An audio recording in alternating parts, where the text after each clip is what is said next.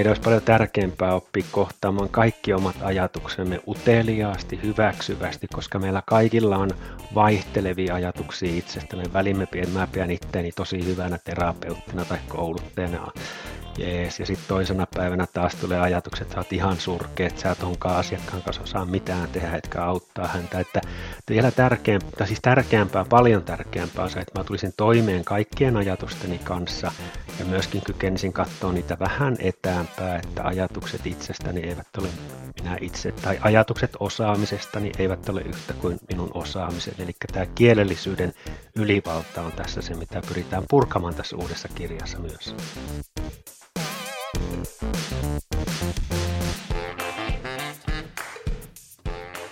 Moikka! Mä olen psykologi Hanna Siiffeen ja kiva, että sä olet tullut oppimisen psykologia podcastin äärelle.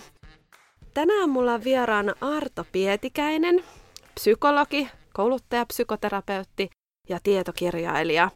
Ja Arton kirjoittama kirja Joustava mieli on itse asiassa sellainen opus, jota mä oon suostunut varmaan jo tuhansille mun asiakkaille ää, tämmöisen oman psykologisen hyvinvoinnin tarkasteluun. Se on ihan erinomainen kirja.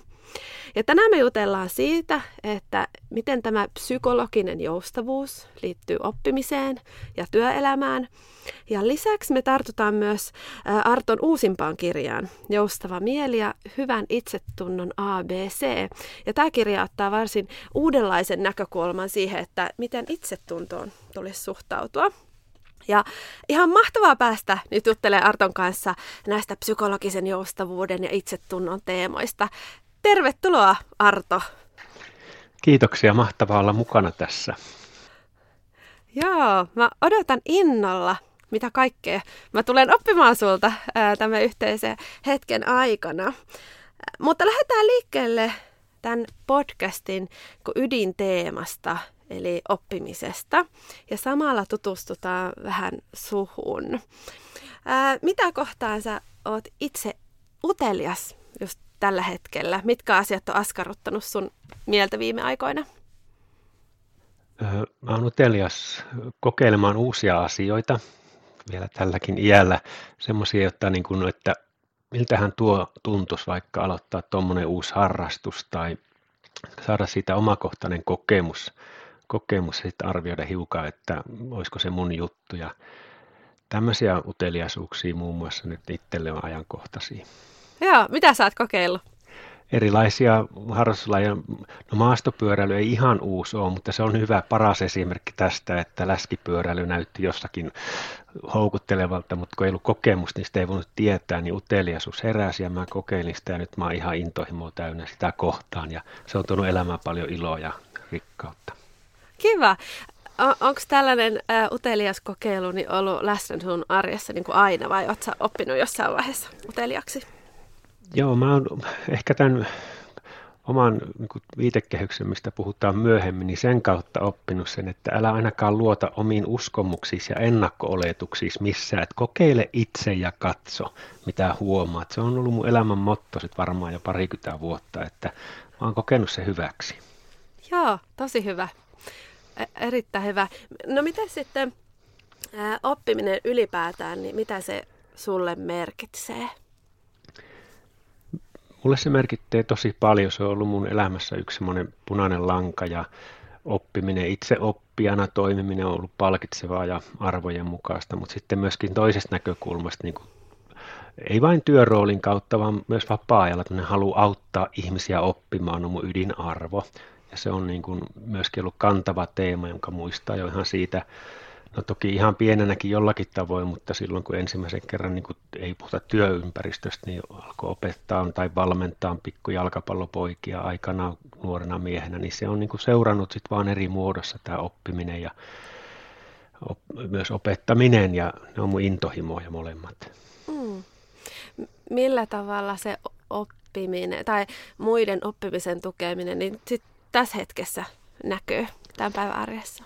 Joo, se, se näkyy, työn kautta se näkyy sillä tavoin, että mulla on aika paljon tämmöistä hyväksymis- ja omistautumisterapian menetelmäkoulutusta ammattilaisille, jota pidän, pidän melkein päätyö tällä hetkellä ja se on työpuolesta ja sitten yksilöterapiassa valmennuksessa sellaisten psykologisen joustavuuden taitojen sparraus ja valmentaminen, opettaminen, se on tosi tärkeä osa ja minun työnkuvassa keskeistä. Ja sitten tietysti se oppiminen on myös sitä, että kun mulla on lapsenlapsia, niin heidän kanssaan ihmetellään uteliaasti maailmaa ja heistä kadehdin ennen kaikkea sitä uteliaisuutta ja ei ennakkoluuloja mihinkään, vaan auheella innolla kokeilemaan ja yrityserehdysoppiminen, kokeilun kautta oppiminen, sieltä mä ne mallini saan tällä hetkellä näistä pienistä viikareista. Joo, kyllä. Ää, moni varmasti samaistuu tuohon, että lapset on hyvä, hyvä malli ää, siihen uteliaaseen mieleen. No sä oot meille psykologeille, monille semmoinen esikuva, jolla saat oppia sulta paljon. Kiitos arvokkaasta työstä. Niin mua kyllä kiinnostaisi kuulla vähän lisää, että miten sä itse ajattelet niin omaa työuraa, niin miten se niin kuin sun näkemys siitä sun työroolista niin on muuttunut? Et kun kuulostaa, että nyt se on tavallaan hyvin tunne fasilitoiva, että saat sä kiinni, ehkä jos mä kysyn sulta, että, että miten sä näet sen sun niin kuin, roolin muutoksen? Joo, mä näen sitä roolin muutosta esimerkiksi tässä niin kun on työssä, työ, kun puhutaan työkuvioista, niin alkuun ehkä luotti vielä tähän kielellisyyden voimaan. Ja siihen niin kuin, keskustelusparraus oli se perusmetodi tai työote, millä lähti työtään tekemään tämmöinen keskustelevan kysymysten esittäminen. Ja sellainen, joka sinänsä on ihan, ihan käypää dialogia.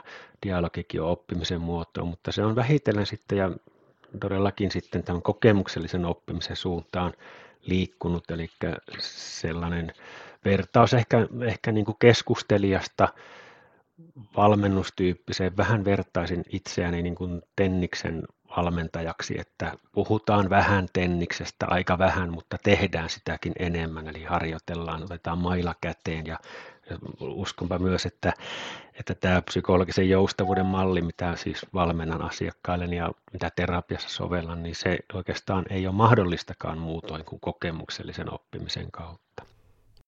Ja sun kirjat on hyvä esimerkki siitä, että siellä on paljon tehtäviä ja, ja paljon niin kuin, työkaluja siihen niin kuin, kokeilemiseen, eikä vaan asioiden ajatteluun ja pyörittelyyn.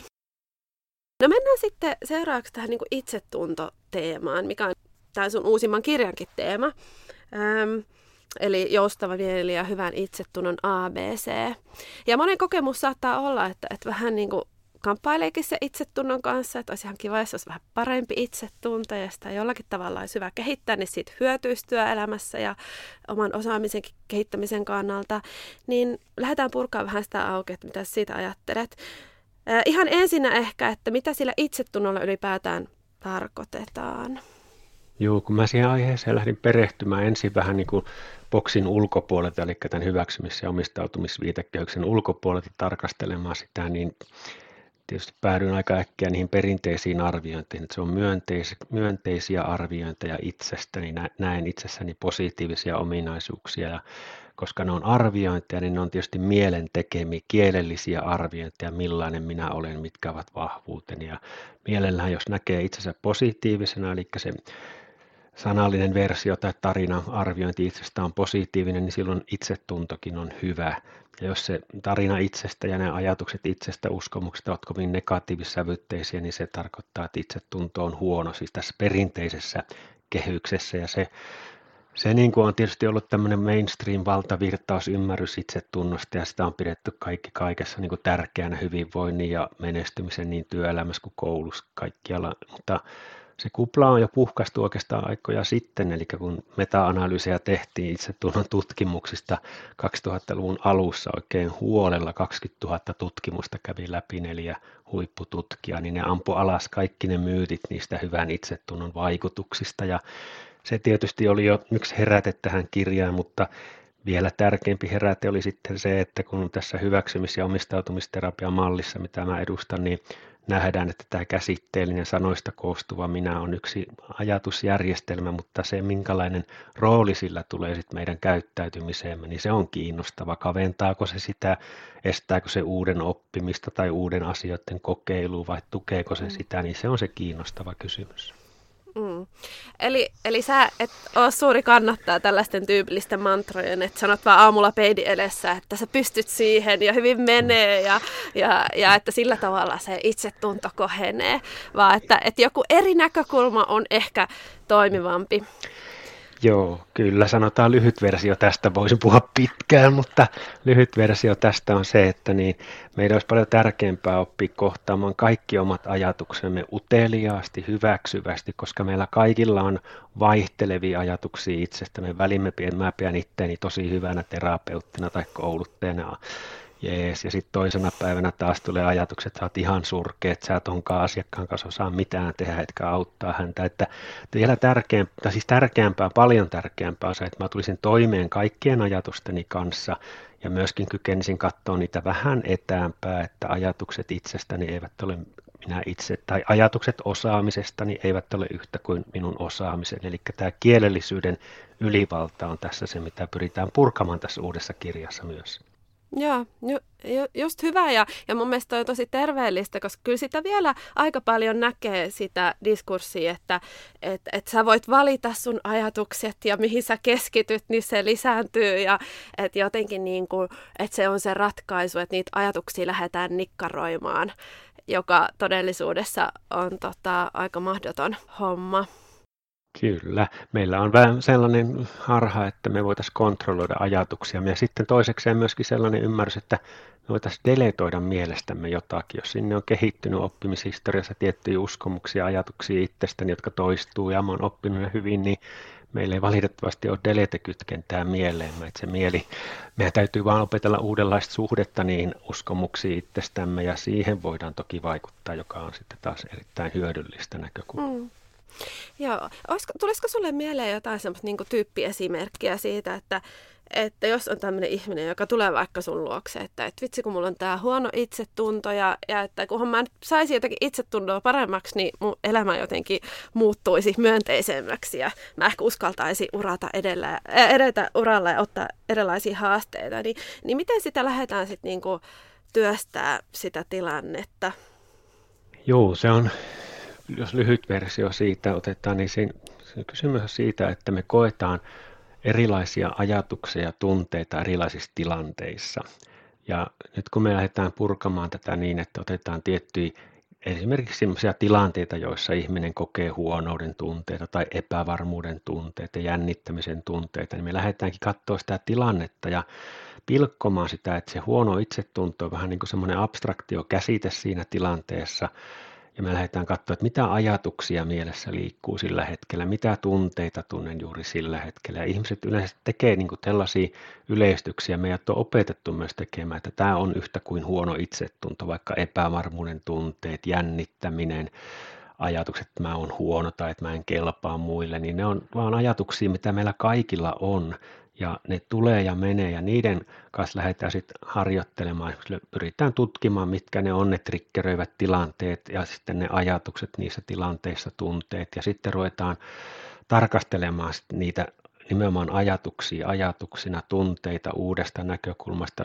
normalisoimaan niitä ja harjoittamaan niiden hyväksyvää kohtaamista ja näin poispäin. Eli se men, mennään niin kuin tämmöiseen kontekstiin, eli tilanteeseen, jossa minä tunnen niitä tunteita ja ajatuksia ja pyritään enemmänkin puhumaan, että mitä, niin avaamaan sitä, että mitä siellä silloin tapahtuu miele mentaalisessa maailmassa, kun on vaikka menossa treffeille ja tuntuu, että tämä huono itsetunto tekee musta ihan nolon ja mä oon ihan surkea, niin lähdetään katsomaan, että mitä se mieli siinä tilanteessa puhuu ja miten mä reagoin siihen puheeseen ja voisinko mä reagoida uudella tavalla. Mm. No mikä voisi olla, jos ajatellaan ihan sitä reagointia, niin mitä, tulisiko sulle vielä jotain esimerkkejä, että mitä se tava, semmoinen tuttu, tyypillinen tapa reagoida voisi olla ja versus sitten ehkä erilainen tapa? Joo, no, Vaikka no, tässä treffiesimerkissä. No, itse asiassa mä olin treffiesimerkistä menossa jo ammatillisen itsetunnon no, niin. puolelle, koska se on, siitä on nyt ollut viime aikana sitä tässä ihmetellyt tämän saman niin kuin teeman alla, eli, eli kun tiedetään, että työuupumus, kun ihminen alkaa väsymään ja työuupumusoireet alkaa lisääntyä, niin yksi niistä kolmesta pääluokasta on ammatillisen itsetunnon heikkeneminen. Mä tein pitkään työterveyspsykologin töitä, nyt en enää tee, mutta niin siellä tähän törmäs usein.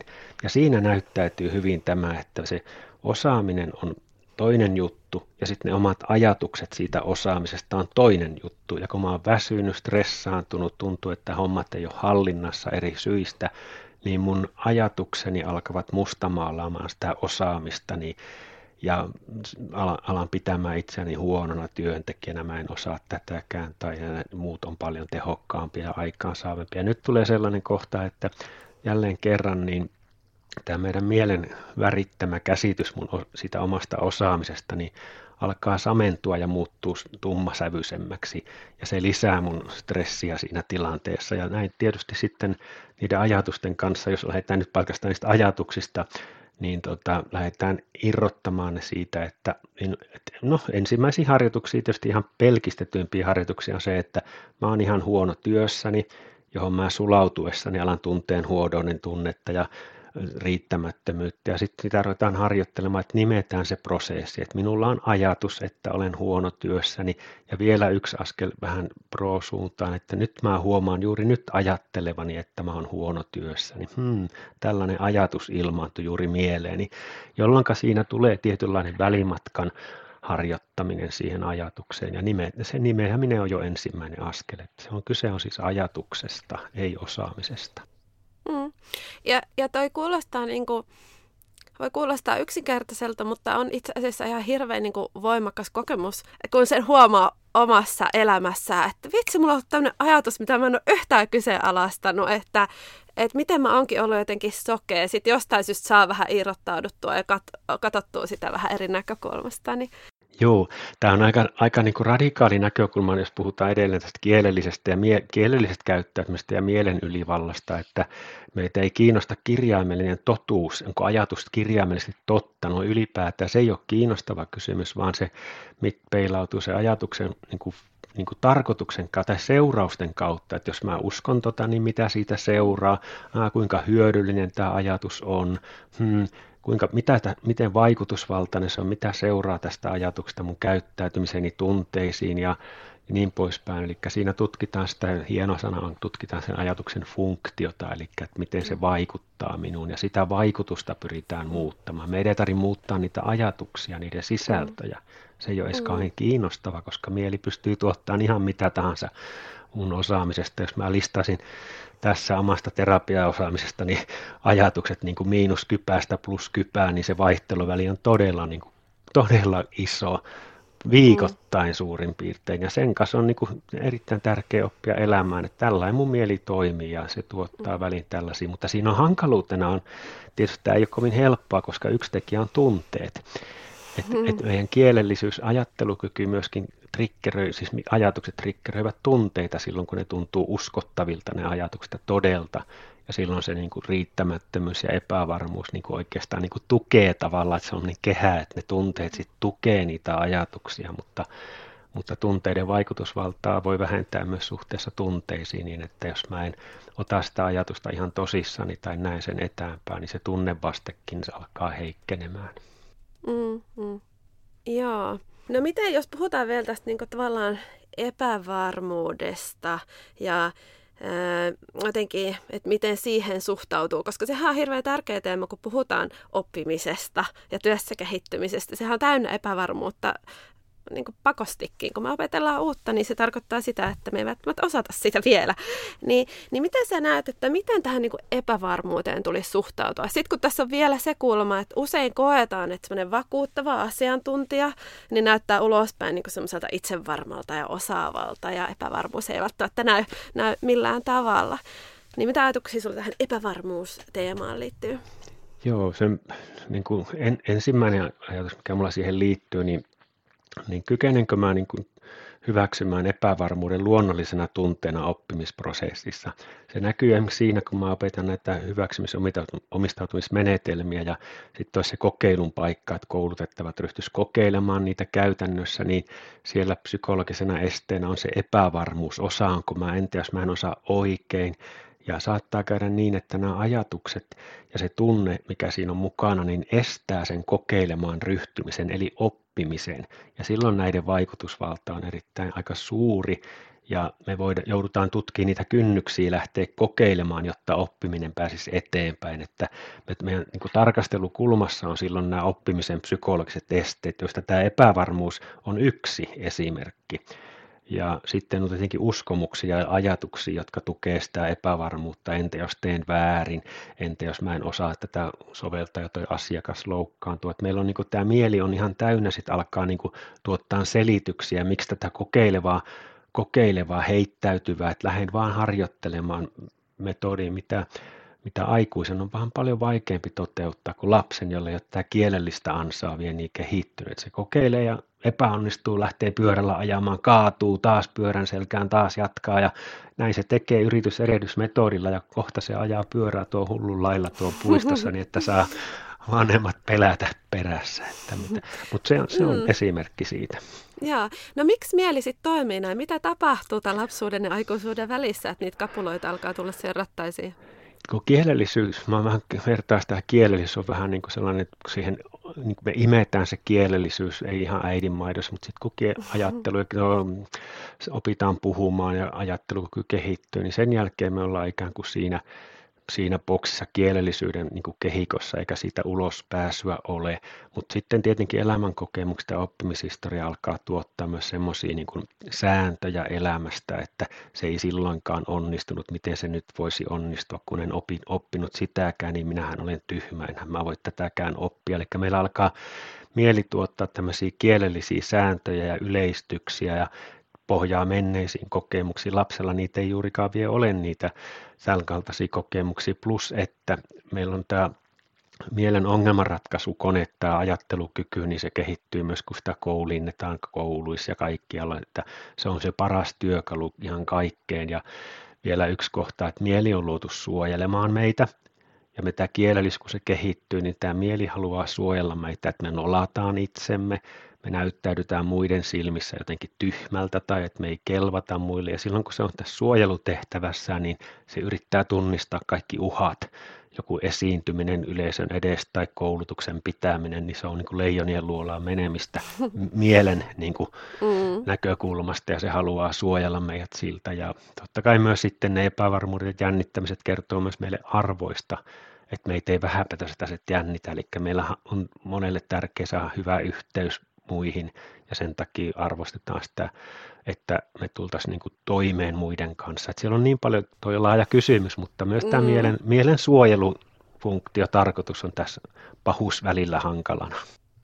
Ja, ja mun mielestä se on aika niin kuin tärkeää just, että ymmärtää, että se mieli ei tavallaan niin kuin halua sulle pahaa, e, vaan, vaan että sillä on oma funktionsa, mutta se ei välttämättä ole niin kuin kahden tarkoituksenmukainen nyt tässä hetkessä, Nimenomaan. kun mä haluaisin kokeilla tätä uutta, mä haluaisin opet- opetella tätä uutta menetelmää, niin kuin vaikka Joo. ne sun, ää, sun koulutettavat, niin että vähän ylimitoitettuja on nämä, nämä tota, suojelufunktiot, niin että tunnistaa, että mitä, mitä siellä on ja pystyy vähän irrottautumaan siitä otteesta, niin on aika tärkeää. Kyllä, se on kaiken oppimisen oikeastaan ydin, on tämmöinen, puhutaan psykologisesta joustavuudesta, että kykenee niin kuin näihin omiin uskomuksiin ja ajatusrakennelmiin suhtautuu vähän kevyemmin, koska pahimmillaan ne on, ne on este oppimiselle, joka on surullista tietysti, koska ne ei ole todellisia esteitä, vaan mielenluomia esteitä. Niin, ja sitten toisaalta ne on aika boostattuna tässä meidän yhteiskunnassa helposti, joka niin kuin vahvistaa sitä tietynlaista mielikuvaa, vaikka että minkälainen pitäisi asiantuntijana olla, että et, et, tota, sitten joutuu oikeasti näkemään ehkä itse vaivaa, että irrottautuu niin kuin siitä vahvasta Joo. diskurssista. Kyllä, että se niin kuin, tavallaan myös semmoinen niin vähän niin kuin keisari ilman vaatteita tai joku muu harha tulee mieleen, että kaikki muut on itse varmempia ja noin asiantunteva tuokin, että miten mä voin olla näin epävarma. Me verrataan tietysti siinä omaa sisimpäämme, joka tunnetaan hyvin, niin toisten ulkokuoreen, koska me kaikki periaatteessa pystytään kontrolloimaan ulkoista käyttäytymistämme, mutta ei sitä, mitä sisällämme tunnemme.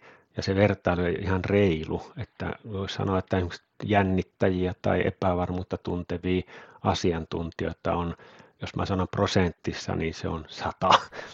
siis se on ihan varma, että se on sata, mm. mutta eri tilanteissa totta kai eri tavoin ja tärkeämmäksi tuleekin se, että onko sellainen epävarmuuden tunne tai jännittäminen läsnä, vaan että miten mä tuun toimeen sen kanssa siinä mm. tilanteessa.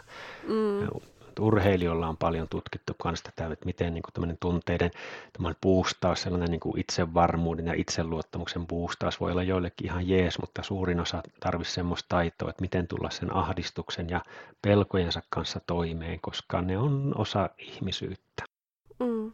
Joo, ja sä puhut tuossa itsetuntokirjassa hyvin siitä, että itse asiassa se niin kuin itse myötätunto on usein se niin kuin järkevämpi, hyödyllisempi tapa suhtautua kuin se ehkä se perinteinen Joo. boostaaminen. Kerro vielä vähän lisää siitä. Joo, se, se linkittyy aika kauniisti tässä, niin kuin tässä hyväksymisen ja omistautumisterapian viiteköksi siihen, että tämä sisäinen kriitikko, joka on meillä kaikilla enemmän tai vähemmän äänekäs, niin just tämän, tämän, niin kuin tämän mielen ylivallan niin kuin vähentämiskeinoin pystyisi niin kuin näkemään sitä sisäistä kriitikkoa vähän etäämpää, vähän uudesta valosta, ja se on jo myötätuntoisuutta kohti, että mä niin kuin en anna sen ikään kuin lamaannuttaa, ruoskiin mua sellaiseen moodiin, että, että mä en niin enää sen jälkeen halua yrittää mitään. Se on jo myötätuntoisuutta, kun mä harjoitan niin kohtaamaan sitä kriitikkoa niin eri näkökulmasta. Sitten semmoiset näkökulman vaihdot on myös tässä niin kuin tästä myötätunnosta aivan loistavaa niin kuin harjoittamista, että mä pystyisin katsomaan itseä niin kuin toisen silmin, vaikka hyvän ystävän silmin, tai kohtelemaan itseään, miten mä kohtelisin hyvää ystävää, joka on kauhusta kankeena menossa asiantuntijana, vetää jotain vaativaa tilaisuutta, niin mitä mä puhuisin hänelle, niin pystyisinkö mä niin kuin samalla tavoin kääntämään niin kuin itseeni sitä lempeää ja kannustavaa myötätuntoista puhetta, joka on ihan eri kuin se positiivisuusboostaus, jos sillä yritetään niin kuin tukahduttaa epämiellyttäviä tunteita, kun tässä päinvastoin niin todetaan, että tai, sulla taitaa olla tosi jännittynyt olo, eipä ihme, kun tämä on sulle tärkeä tilaisuus, että se niin kuin tavallaan lähtee siitä, että se hyväksytään, että nyt jännittää ja puhutaan sille niin, kuin itselle niin kuin parhaalle ystävälle, niin nämä on sellaisia taitoja, mitkä tiedetään, että näistä ei ole haittaa.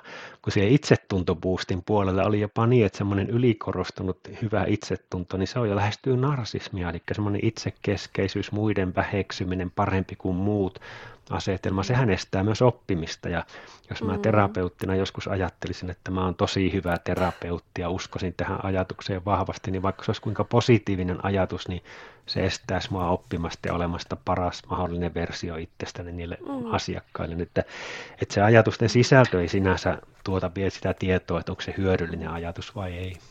Mm, joo, joo, tosi hyvä pointti ja hyvä toi esimerkki ja tuommoinen tota, tehtävä, mitä, minkä voi itselleen antaa siinä tilanteessa, kun huomaa vaikka epävarmuutta. Ää, no miten sitten, kun puhutaan tästä tavallaan hyväksynnästä ja itsemyötätunnosta, niin miten tunnistaa se raja, että milloin se menee niin kuin semmoisen vatvomisen puolelle? Ää, vai onko sellaista riskiä olemassa, että jos tota, tavallaan tosi hyväksyvä kaikkia niitä vaikeita tunteita ja ajatuksia kohtaan? Tota, mä erottaisin niin, että Vatvominen tarkoittaa, että ottaa sen mielen ongelmanratko- ja analysointi niin kuin työkalun ja sillä ryhtyy niin kuin analysoimaan ja ratkomaan jotakin. Ja se, se mielen työkalu taas ei ole tunteisiin niin kuin lainkaan niin kuin toimiva. Että se on vähän niin kuin yrittäisi vasaralla sahata puuta poikki, eli se on mielen ongelmanratkaisu, johon mä sen vatvomisen rinnasta, että aletaan vatvoon tunteita ja analysoimaan, mistä nämä johtuu ja miksi mä oon tällainen, niin se on itse asiassa semmoista kuopan kaivamista niin kuin stressitilanteessa, vähän niin kuin lapioiskuoppaa syvemmäksi sillä työkalulla, vatvomistyökalulla, eli mielellänsä. Että mä niin kuin näkisin, että hyväksymisessä ja myötätunnossa, niin mä itse myöskin puhun monesti sellaisesta niin kuin käyttäytymisestä, että millä teoilla mä niin kuin vaalin vaikka jotakin semmoista, mikä on mulle tärkeää, toki arvoja, mutta vaikka hyvinvointiini tai, tai omia tarpeitani ja näin poispäin. Eli se on myöskin käyttäytymistä, ei vaan niin kuin sitä hyväksyntää, joka on, ja tehdä, mm-hmm. että se, se on niin kuin osa sitä niin kuin psykologista joustavuutta, mutta yhtä tärkeä on se osa, että toteuttaa tekoja, millä on merkitystä jännityksestä mm. ja epävarmuudesta huolimatta. Mm. Itse asiassa mä, mulla, olisi, mulla olisi hyvän itsetunnon uusi määritelmä. Mä panin sen kirjaan niin monisanaisesti, mutta lyhyt versio siitä on sellainen, että kykeinen kohtaamaan vaikeat tunteeni ja ajatukseni sellaisella tavalla, että se mahdollistaa arvojen toteuttamisen, niiden tekojen tekemisen, mitkä on pelottavia, epävarmuutta herättäviä ja tärkeitä, merkityksellisiä, niin se olisi niin kuin hyvän itsetunnon määritelmä, mutta se on tosin samalla psykologisen joustavuuden määritelmä, että, että se on, kyllä kaikissa kirjoissa se on monisanaisesti, mutta lyhyt versio on tuo. Ja. No, mutta tuohon spesifioita tavallaan tähän itsetunto-asiaan mm, liittyen. Minusta se on tosi hyvä ja kiva, että ää, palattiin tavallaan tähän psykologisen joustavuuden niin teemaan, niin onko vielä jotain, jotain puolta siitä, mitä me ei olla niin kuin käsitelty, mitä, mihin olisi hyvä vielä niin kuin vähän fokusoitua? No ainakin mä siellä uudessa kirjassani niin kannustan lukijaa niin kuin enemmänkin kuin että miettii sitä, että miltä musta tuntuu tai millaisia tunteita mulla on tässä hetkessä, kun mä liikun jotain kohti, niin se, että mitä kohti mä liikun, eli arvot nousee tässä kunnia. Ja siellä tähän itseen liittyvät arvot on myöskin tärkeitä, eli millä tavalla haluan kohdella itseäni silloin, kun on vaikeaa, millä tavoin äh, haluan kohdella kehoani, jota en välillä hyväksyä, jota väliin inhoankin oikein huolella, mutta jos kysytäänkin to, niin kuin arvojen kautta, että miten haluan niin kuin omaa kehoani kohdella, niin ne tulee niin kuin sieltä, sieltä kautta tärkeäksi, koska ne antaa sitten vinkkejä käyttäytymiseen, kun tämä on pohjimmiltaan käyttäytymisen muuttamista ja käyttäytymisen, niin kuin, no joo, käyttäytymistyöskentelyä, eli pelkät mm-hmm. ajatukset ja hyväksynnät ei vie, kun se on, ne on sen palveluksi, että mä voisin vaalia sitä arvojen mukaista elämän sisältöä. Se on mm. kuitenkin se kaikista tärkein juttu. Mm. Kyllä, joo ja kyllä mä ainakin kanssa näen sen sillä tavalla, että, että kun puhuu ihmisten kanssa, että, että minkälaisia oppimisunelmia niillä vaikka on ja, ja mitä haluaisi oppia, mihin suuntaan osaamistaan kehittää, niin sitten niistä tunteista ja ajatuksista päädytään puhumaan tavallaan sitä kautta, kun miettää sitä oppimisteon hetkeä. Että no nyt mm. olisi se paikka. Että nyt mä mm. voisin tehdä tavallaan sen teon, että, että vaikka tehdä sen kokeilun tai, mm. tai vaikka mm. kirjoittaa sen blogiteksti, mikä jännittää. Että no mitä se sisäinen maailma sitten siinä hetkellä on ja miten sen kanssa tullaan toimeen. Että, että se on mun mielestä tosi hyvä, hyvä näkökulma se niin kuin toiminta suhteessa tähän niin kuin omaan päähän. Kyllä, ja, ja nimenomaan joku me voidaan kontrolloida käyttäytymistä ja sen, siitä taas sit seuraa se, että meidän ei tarvitse jäädä odottamaan jo tyyli jotakin motivaatiota ennen kuin ryhdytään tekemään jotain uuden oppimista, vaan koska se on tunne, jota me ei voi valita, mutta me voidaan niin kuin, vähän niin kuin ikään kuin, että meillä olisi motivaatio ryhtyä tekemään ja voidaan huomata, että se motivaatio syttyy sitten tekemisen myötä, että se menisikin niin kuin, meneekin usein niin päin, että tämä on niin kuin tosi tosi tärkeää muistaa, että mihin me voidaan vaikuttaa ja mihin ei voida vaikuttaa. Mm, tosi hyvä. Hei, tulisiko sulle mieleen tähän loppuun vielä jotain tehtävää esimerkiksi, jos nyt haluaa näitä asioita lähteä jollakin tavalla toiminnallisemmin käsittelemään kuin ainoastaan podcastia kuuntelemalla, niin tulisiko mieleen jotain, jotain hyvää tehtävää? Hmm. Tuo on, niitä on moneen, moneen, moneen suuntaan, mutta niin jos mä miettin tätä mun omaa viitekehystä ja tätä oppimismallia, tätä kokemuksellisen oppimisen mallia, jota tämä HOT hyväksymisen omistautumisterapia edustaa, niin en mä osaa tässä linkata muuta kuin mun YouTube-kanavani, joka on täynnä sellaisia metafor- vertauskuvia, harjoituksia, tietoiskuja, niin siellä pääsisi maistiaisiin ottamaan siitä, että mitä on kokemuksellinen oppiminen vaikka suhteessa ajatuksiin. Lehdet virrassa, se olisi se harjoitus sieltä mun YouTube-kanavalta, mikä voisi olla uteliaan kokeilun paikka. Joo, hei, erinomaista, kiitos. Mä lämmin suositus kyllä sille kanavalle ja, yli, ja joustoa mielisivuille myös. Mm, Kiitos Arto. Tähän on aivan valtavan mielenkiintoista ja, ja opettavaista ja mä uskon, että tästä on ihan hirveästi hyötyä kuulijoille ja u- uutta näkökulmaa näihin teemoihin, jotka on tavallaan tuttuja, mutta sitten ää, voi olla, että kaipaa vähän uutta, uutta tota, näkökulmaa. Mink, mitä ajatuksia, mikä fiilis sulla on tämän yhteisen hetken jälkeen? Mulla on semmoinen fiilis, että tämä niin jotenkin niin innostava näistä aiheista keskustella, että me oltiin niin kuin, tämä dialogi, vaikka etänä tässä keskustellaankin, niin on tosi palkitsevaa ja, ja tavallaan niin kuin, sillä, että just tässäkin näkee se, että etätyötä kun tekee paljon, niin vuorovaikutteinen dialogi niin on tosi tärkeää ja tässä pääsee arvot esiin, koska mä olen sen ääressä, mikä on meille kummallekin todennäköisesti tärkeää tämä oppiminen. Kiva kuulla ja kiitos Arto sulle. Kiitos itsellesi.